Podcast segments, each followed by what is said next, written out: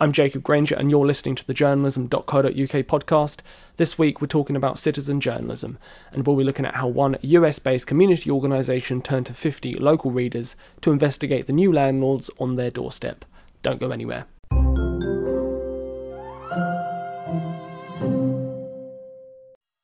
If people can understand the news and become part of it in some way, then they will value it. Um, they'll value it monetarily, they'll value it emotionally, they'll value it intellectually. You know, we're living in a time in our lives where things are, you know, increasingly digital. And we thought that as a news organization, to have a goal of not only informing people, but also giving them a way to be part of a community was like really, really important if you're local. Here to tell us more about what they have called the Watchdog Workshops is Ashley Woods Branch, founder of Detour Detroit. Just to bring you up to speed, the situation in Detroit is this local residents have been losing their homes when they can't pay the tax on the property.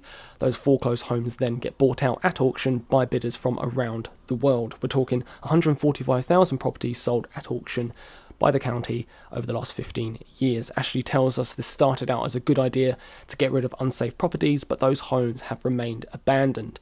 So, to dig a little bit deeper, what Ashley has done with the help of Outlier Media is create these watchdog workshops where they trained local residents to trawl through all the documents and vet those buyers. Now, they are set to publish their findings thanks to them. So, let's say I came along to one of these workshops, what would I expect to find?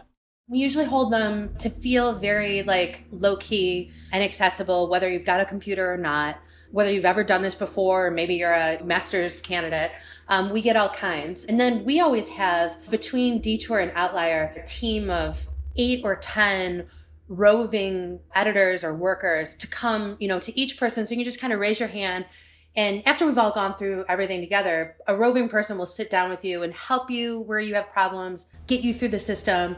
And then we kind of go through those records together. We talk about it. We talk about why it matters and, you know, what the impact is. So it's a little bit like work, but, you know, as you know, Jacob, like doing work with other people is way more fun than sitting there and doing it by yourself. So you're in your initial phase now, turning up on the day. What sort of things did you get participants to do exactly?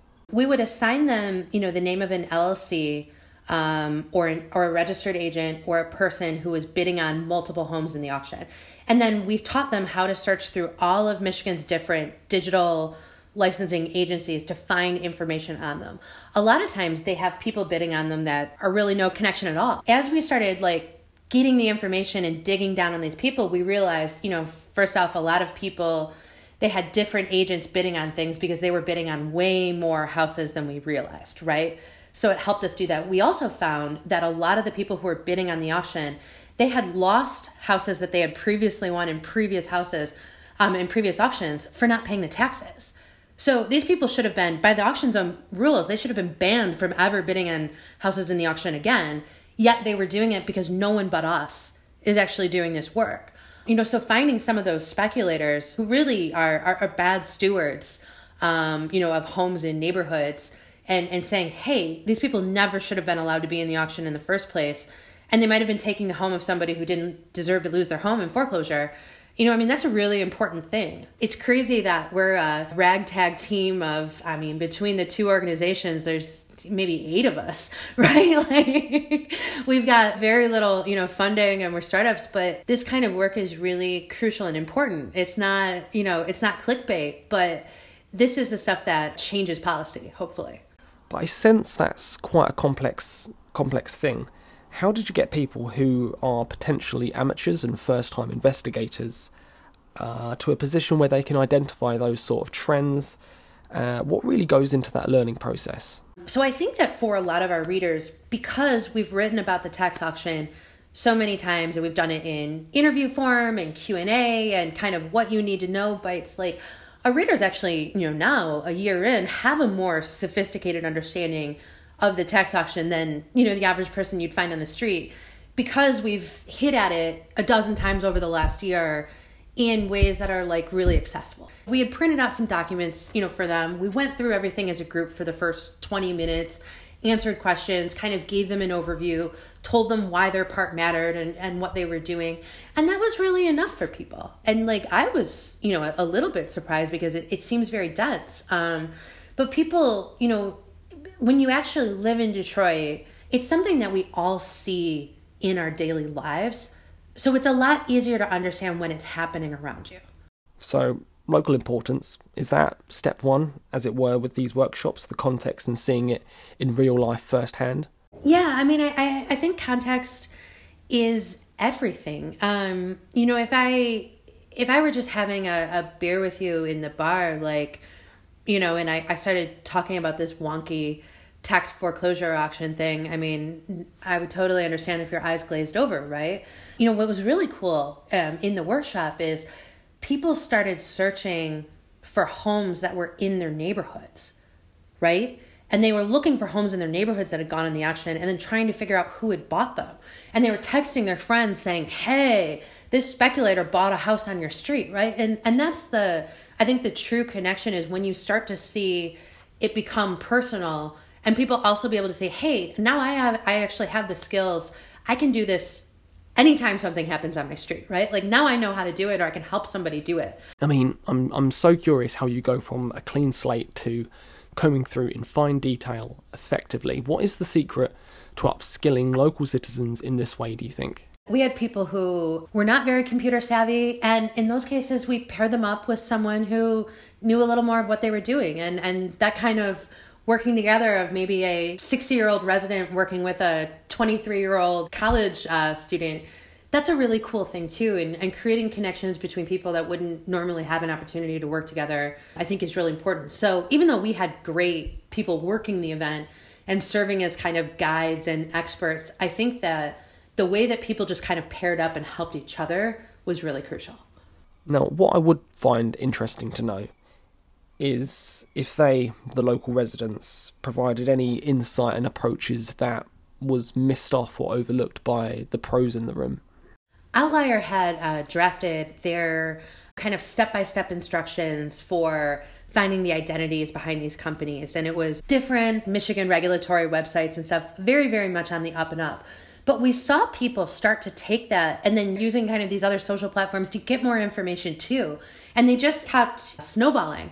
Um, so it was really cool seeing people say, oh, okay, I understand what we're doing. I understand the sleuthing thing. I have some places where I can look for people too. Yeah, yeah, that's interesting because then what they're doing is taking that know how and applying that knowledge to something that makes sense to them.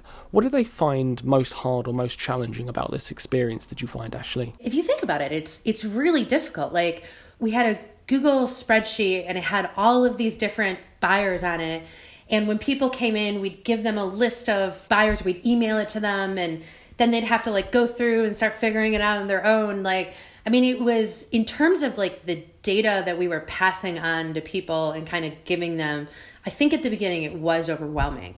I think if we do it again, we'll make it more smooth. We'll figure out a, a better way to just kind of get people started and maybe create some sort of collaborative document so that everybody isn't working on something that's kind of completely siloed. And I suppose with any form of citizen journalism, the concern or perhaps the criticism is whether the professional standards of investigative journalism are being met or maintained. What did you think about that going in, Ashley, and how did you perhaps overcome that on the day so that you knew what you were producing was solid evidence and solid findings? When people found, you know, their data on on the buyers and looked at, you know, their previous auction records and things like that, we had everybody enter that work into spreadsheets. And then, you know, when I say there was a, a lapse in between the workshop and publication time, it's because Outlier's team of reporters really diligently went through all those records and double checked them. I'm a journalist and I make mistakes all the time. If I didn't have an editor to catch my mistakes, I, I would get a correction every day. We just understand that our citizens are similar to us and that everybody needs an editor and everybody needs checking. So, kind of building in the time for that fact checking and knowing that it was going to happen and not rushing the publication process, I think is crucial. We would devalue the entire experience if we rushed to publish this within four weeks and then there were a bunch of errors in it, and then everybody would feel like the hard work wasn't valued or you know that it didn't mean anything. So for anybody who's doing this if they're listening you know it's crucial to just take as much time as you can. You know make sure to get it right um, because then when your supporters who are there or the supporters who who pay to be members when they see the fruits of your labor and they see that it was correct and that it stands and that they've actually done something to make their community better i mean you can't replace that feeling I suppose the other thing that comes to mind is how you get residents through the door in the in the first place. You mentioned the importance of local news where you are in Detroit. Uh, I was wondering if there are any other effective strategies to, you know, motivating and mobilizing your readers on your doorstep to get involved in projects like this. The event wasn't the first time that we had met a lot of our participants. Whenever somebody writes into Detour with a comment, one of us always responds, you know, immediately because it's about that relationship and that communication. And if your event isn't the first time that you've ever invited your readers to be part of the process or it's not the first time you've ever sought them out, the chance that they'll show up in, in some ways even just to hang out for an hour is, you know, is a lot higher. You know, so I think like making sure that it's part of a strategy of building a relationship rather than just a one-off um, is crucial. Also, you know, the other important thing is find partners. You know, I, I think in journalism, for so long, because we were trying to stay independent of everything, that we really stopped working with and leveraging relationships with community partners. We were lucky because there's a great group in Detroit that does a lot of work around tax foreclosure and the auction.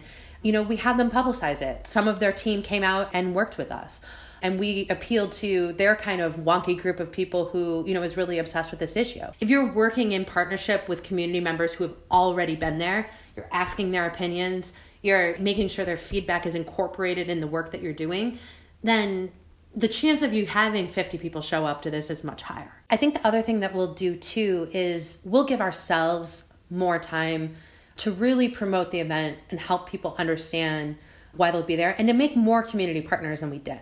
I think that the partnerships we had helped us get 50 people there, but I think we could at least easily get 100 if we had, you know, given ourselves another 2 or 3 weeks to really kind of leverage those people in the community um, who are doing the work as well. So all in all, as a closing top line question from me, I'm wondering is the aim of the Watchdog workshops more about bringing people into the fold, the news production process who would otherwise not be?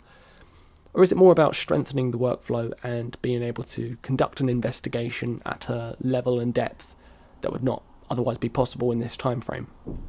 I don't think strengthening the workflow is the is the key idea because it's hard.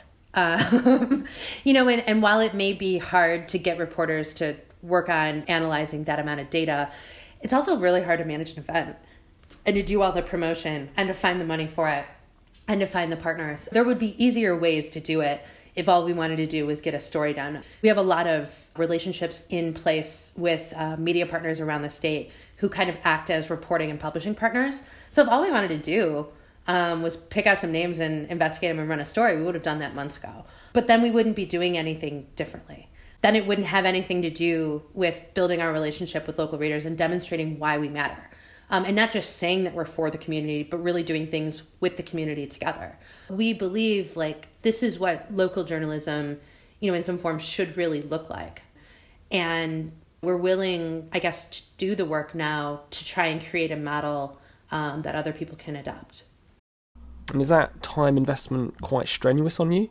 It's it's really hard. I'm not going to lie to you. I'm, you know, I'm a mom. I'm a consultant in my full time life and I'm also a you know publisher in my nights and weekends. But you know, it it's a wonderful adventure. So you know, the time the time is hard and, and juggling everything is hard, but it's really great to not be doing it alone. There's no way I could do it alone. Ashley, thanks ever so much for speaking to me today and um, some brilliant insights there. And uh, thanks to our listeners at home or in the commute for tuning in. Before I leave you, just a quick heads up that our News Rewired conference takes place on the 27th of November at Reuters in London, and we'd love to see you there. We've got some great panels lined up on growing your audience beyond subscribers and plenty more new ones just announced. Head over to newsrewired.com for the full agenda and tickets last. But of course, not least, if you'd like to be featured on one of our podcasts, you can get in touch with us on Twitter at journalism news. Go ahead and DM the page. But that's all from me this week. Until next time.